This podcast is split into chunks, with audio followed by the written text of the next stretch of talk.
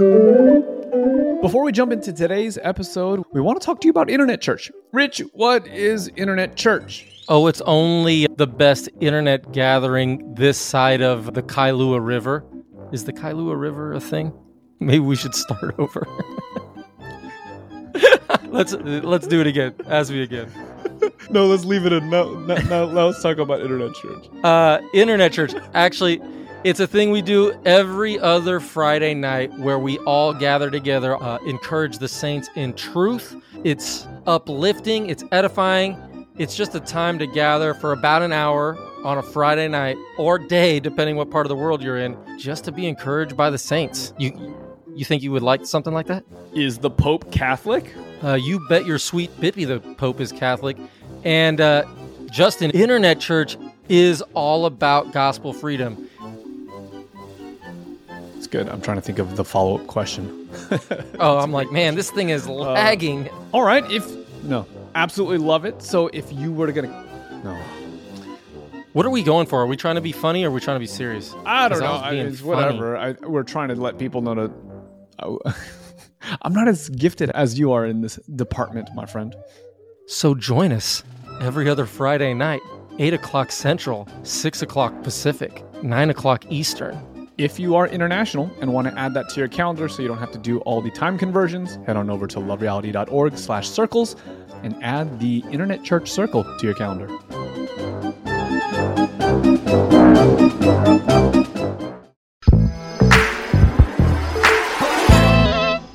Welcome back to The Move, where we're vibing through the book 10 minutes at a time. I'm your host, Justin Khoe, and in today's episode, we're talking about that time in the Bible when two uncircumcised billionaires get in a fight and decide not to be roommates anymore. If you're wondering what in the world am I talking about, we're talking about Genesis chapter 13, verses 1 through 18. My guest for today's episode is none other than Pastor Harold. Um, they're going to think that we're crazy, so let's talk about this idea of the title Uncircumcised Billionaires Going Through a Breakup and Not Being Roommates Anymore. We're talking about the story uh, of Abram and Lot. Now, for context, in the last e- episode, Abram uh, sold his his wife for a, a couple donkeys. It's it's you know it's just a weird story, but it seems like now uh, Abram is leaving Egypt and he's leaving with wealth. And now we're introduced to someone who I believe, if I remember correctly, was only introduced in a genealogy. Someone called Lot, who will become an important figure in some of the stories as we move forward. Um, you help me to understand what is the relationship between Abram and Lot? What are we supposed to understand about how these two interact with each other from our narrative from today? Oh man, that's good. I I love how you teased up like the whole like previously.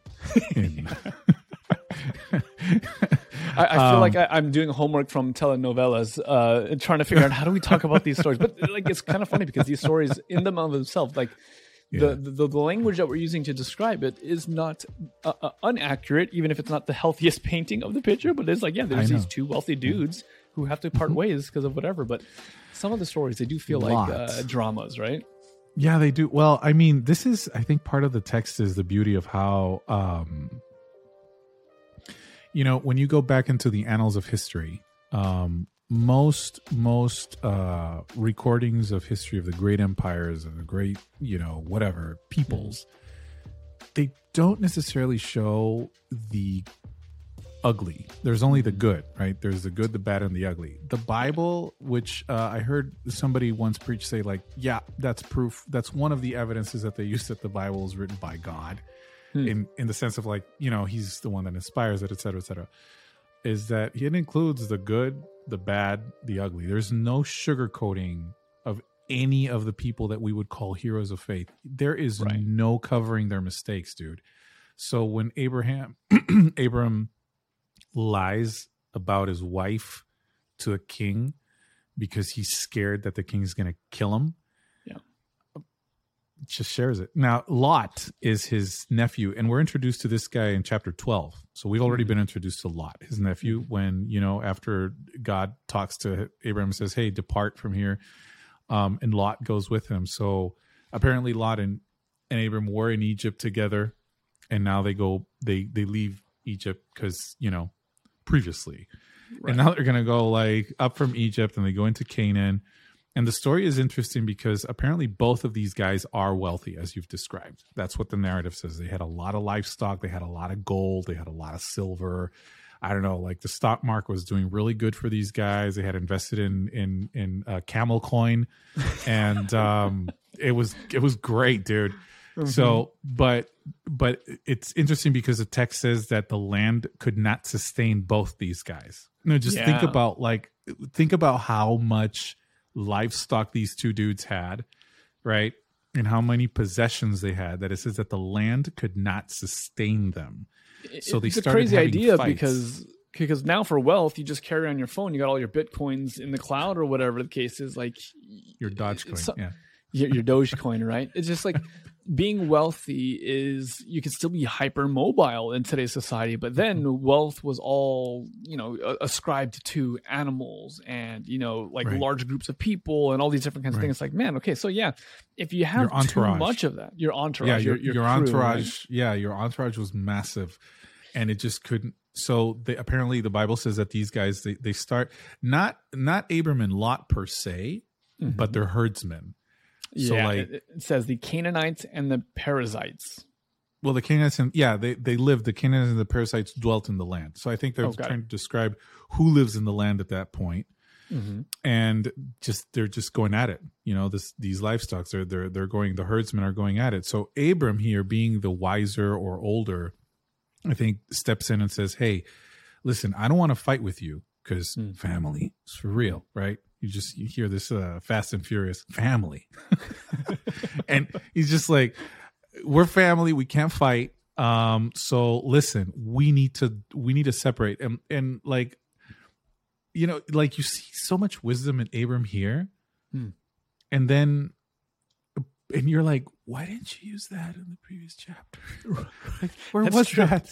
Yeah, he's got this great skill of diplomacy. All of a sudden, he's going to solve the family problems, you know. right. And then he's just like, "Yeah, yep, that's not my wife. I'll take some donkeys instead. That'll be great." Sure, sure. Uh, see, you know, um. So, which imagine how Sarah. Anyways, Yeah, uh, so they depart, and and um. So he says, if you go there, I won't go here. If if you go there, I like wherever you go, I will go the opposite direction. So he even gives Lot like dibs.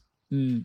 He literally is giving Lot lib dibs on where to go. Yeah. Wh- wh- which I think is interesting because one of the inherent uh, dilemmas of his call was to go somewhere, and it's the Mm. whole somewhere that's still in question. I, I, I think, from what I understand, uh, and he's still willing to like follow God's leading, trying to figure out exactly what the plan is, where he's supposed to be going, and even in the middle of all this, he's still defaulting his plans to the choices of Lot instead. Ooh, yeah, that's yeah, that you know, I had not seen that. And I think that there is yeah, there's certain yeah, you know, he's he's the one saying, "Listen, you you pick a place where I'll go uh where you go and I won't go there." Hmm. Um and, and it would be interesting to see like what would have happened if he would have prayed first and allowed God to say, you know, I want you to go here, but then I guess at this point the Lord hadn't revealed necessarily the exact place of where they were going to be. Mhm. Um, so Lot picks what is described as the fertile valley of the Jordan, Yeah, Which- um, is interesting that is described. It looked like the garden of the Lord. That that phrase is interesting, right? Like it looked Mhm. like the garden. It was so beautiful before Sodom and Gomorrah were destroyed. Spoiler alert again. Sorry Mhm. that it looked like the garden of the Lord, and Lot is like, there. that's the one. I'm gonna go. I'm gonna go there. You know, Yep. the nice place. You know, here's here's two cars. Do you want the old uh, Toyota or do you want the brand new Ferrari? Ferrari. Ferrari. Yep, that's the one. That's the one. And Abram's like, okay, I'll I'll keep that Toyota Sienna. I, I- what does it say about Abram's character that he's willing to give first dibs to his nephew? I think it says a lot, which is it says a lot um, Oh, about his character.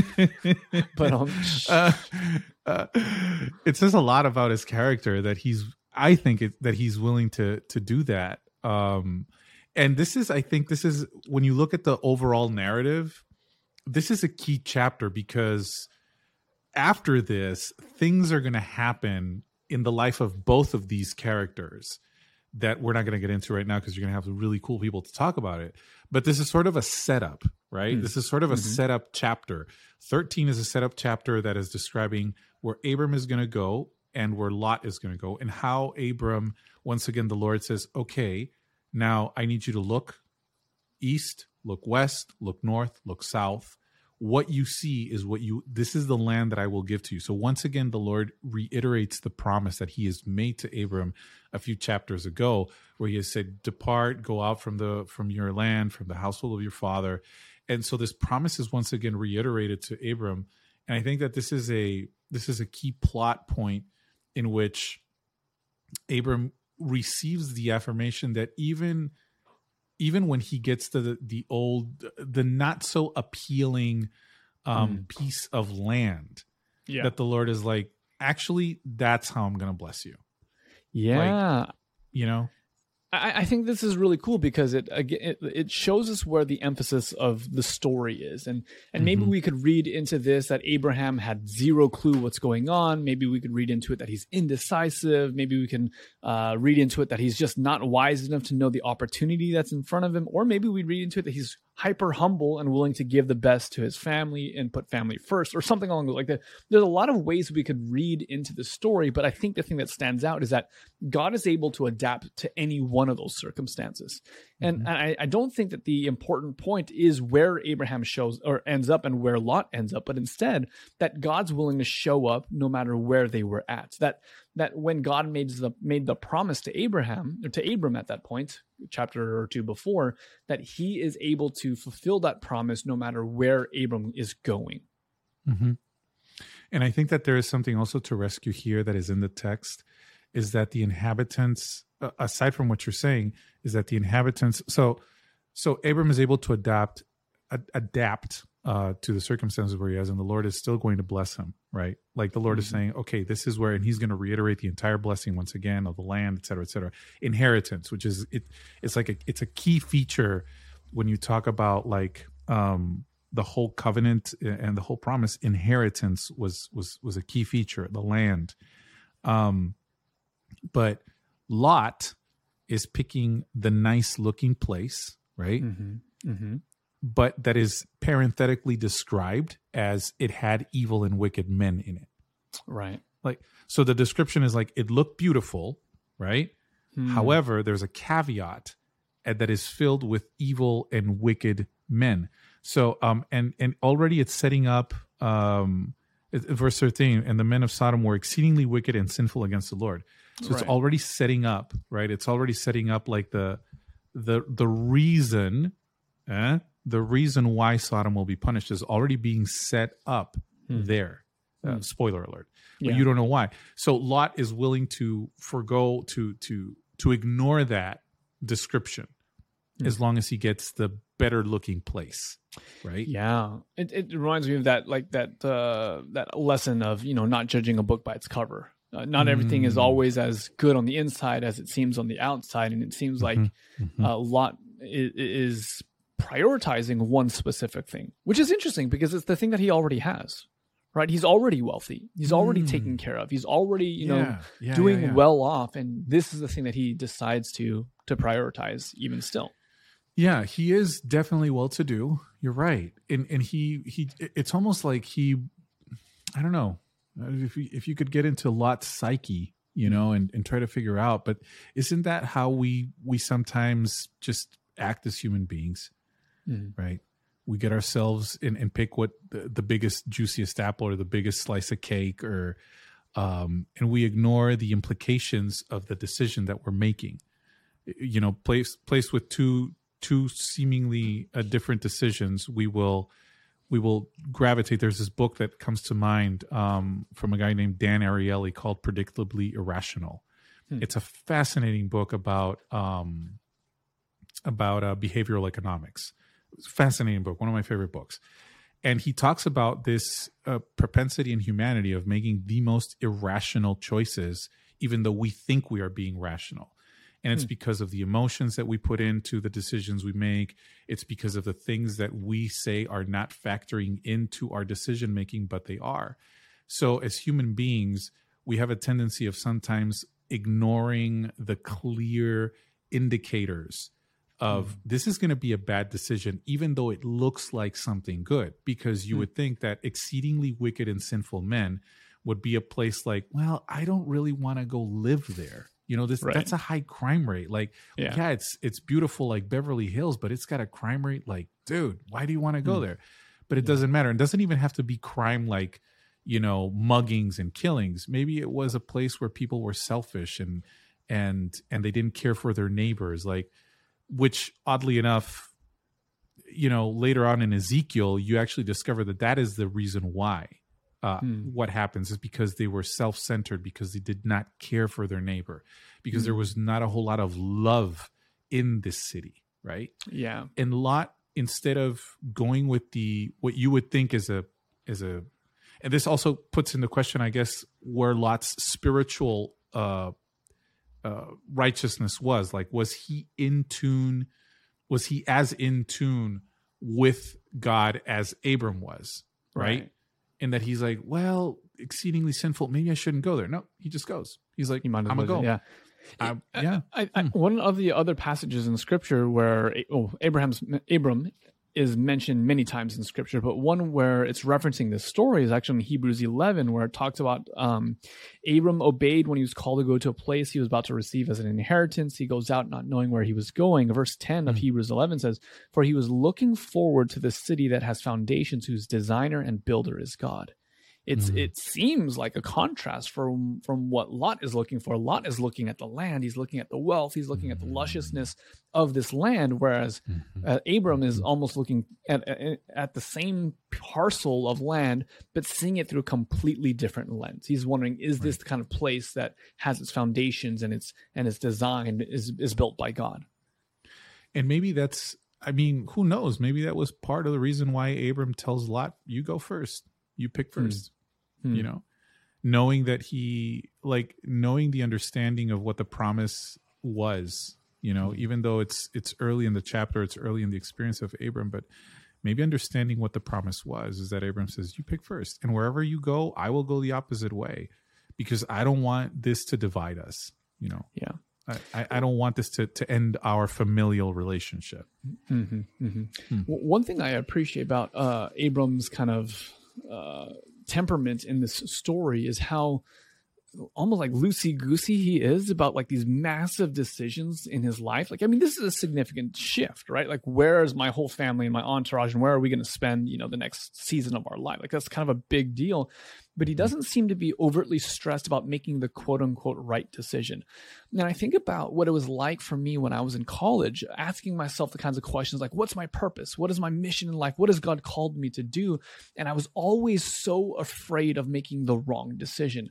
And it Mhm. wasn't until I actually heard an illustration by a friend of mine saying that God, the way that God leads us, isn't like there's a right answer and a wrong answer per se. Like, obviously, there's things that we maybe shouldn't be doing and better things that we could be doing instead. But he said the way that God leads us is, is much more like a GPS, where it's like, yeah, you might make a wrong turn, but even if you made a wrong turn, God has the ability to redirect you. And so the Mm. kind of pressure that we put on ourselves to get everything right all the time doesn't necessarily need to be there because God is so much bigger whether God is so much bigger than if we make the right or the wrong decision. And I like that Mhm. because here Abraham is not it doesn't seem like he's so pressed to make the right decision about where to go. It's almost as though his faith is not placed in his ability to make good decisions per se. Clearly, look at the last chapter, Mhm. but his faith is more placed in God's ability to get him to where he's promised to be. And I think that the perspective is also play. There's some commentators that like to to like to notice the difference Mhm. um, on how Lot raised his eyes and he saw Oh. the region of Sodom. Yeah. Abram raised his eyes when God told him to raise his eyes, and he sees the entire region. So whereas Lot Mm. is focused, you know, on this, he's zoned in onto this small part. Abram is looking at the entire thing. So it it almost likes to play onto this what what what the whole idea that you expressed of how God redirects our steps. It's also, I guess, um, highlighting how that with with God, your perspective is different right? Yeah. So you can actually you can actually adapt to different circumstances because your perspective is different. It it Mhm. doesn't it doesn't mean it's going to be comfortable because yeah, I don't uh, yeah, like you say, I don't think it's necessarily comfortable to you know, we're established, we're here, this is nice. I'm sure Sarah had bought she had remodeled the kitchen. Um, you know, Yep. which Abram owed her that at least Sure. after Mhm. after what you did in Egypt. I'm remodeling the whole house, and you're not saying a word. And he's like, "Yes, baby, that's it." And then he shows up and says, "Uh, we like we Gotta move moving." again. Yep, yep, yep. So Hmm. in this chapter, we see Abram and Lot separating different ways. Lot goes down towards Sodom, and Abram ends up. Where did he end up? Uh, in Hebron. Uh, is that what it is? No, he says, um, yeah, uh, which are in Hebron. It's it's this place called um, dwelt by the tabernacle trees in, of Mamre, which are in Hebron, Hebron, and built an altar there to the Lord. Which again, it's like the the it's the the marker in the text of like this is where he's establishing. You know, he's building a, an altar to God here. He's going to worship. Right. Early in the chapter, he also called the name of the Lord. Right. So That's right. this- Yeah, there's a multiple times where like this altar kind of uh, is pointing out, pointed out. yeah kind of like where you live is where you worship like Mm-hmm. it, it's interesting that this life is is like worship is central to life for him it's not just something that you that you do it, it's seemingly it's not something that you do once a week you know mm-hmm. for one mm-hmm. hour uh, at a cool church. But it's a it's something that you you you do. It's part of life. It is so central that to designate the place where you are living you're pitching your tent and you're building an altar. Mm-hmm. Right? Like a, a place of worship. Yeah. Awesome. Well, in our next episode, we'll see how this seemingly small decision of where these people end up uh, has some uh, ramifications. There are some consequences as a result of those decisions. So Oh, stay tuned. We'll see you guys. Say it again. please do, do tell, tell. do tell. On our next episode, uh, we'll see.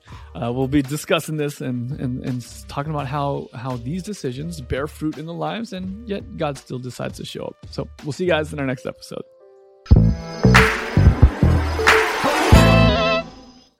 So Harold is a giant nerd, as we've discussed in previous episodes, and he referenced a book that maybe if you're also a nerd, you may enjoy. Harold, what's the name of the book? And again, give us like your best like 30 second pitch as to why nerds should buy this book. Uh, okay, so this book is called Predictably Irrational. It is written by a guy named Dan Ariely. He is a researcher, and it's basically about behavioral economics. Um, so he talks about how um, we might think that we are making informed decisions, or we might think that we're making unbiased decisions, but in reality, they're not unbiased. So it talks a lot about like uh, your our, our biases, our uh, oh the term escapes me right now uh, conscious bias or unconscious bias um, it's got really cool descriptions of um, of experiments done to people like live experiments not not wires or stuff being injected in them. Sure.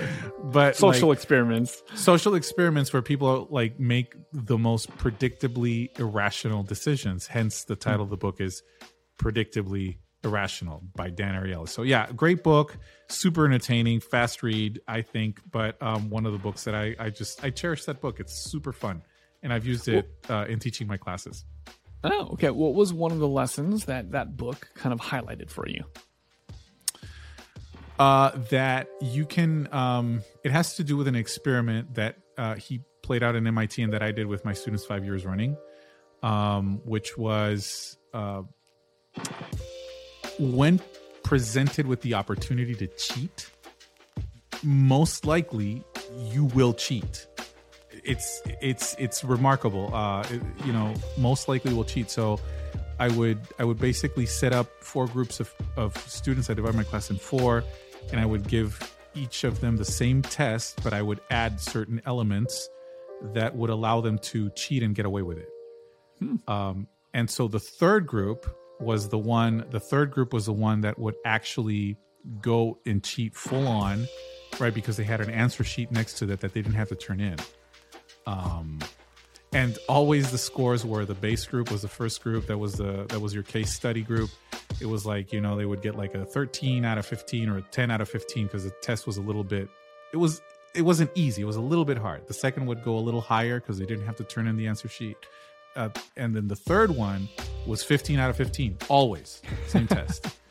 The fourth group they would have the same probabilities and same possibilities, but the exception was that they had to start the test by writing out the Ten Commandments. They had to write out the Ten Commandments. yeah, exactly. Religious guilt. Exactly. And- And here's the thing what their scores were, just like the first group. Huh. Even with the opportunity to like get away with it. So Dan Ariely's conclusion is that a lot of times the reminder of an external law, oddly enough, uh, will remind people to be honest. And that presented with the opportunity to get away with something, most likely you will. And it was just remarkable to see the same results every single year for five years. I got to see the same exact results on the class that I taught at Union College. So yeah, Dan Ariely, uh, particularly irrational, super nerdy book, but I, I think it's a fun book. There you go. All you nerds, check them out.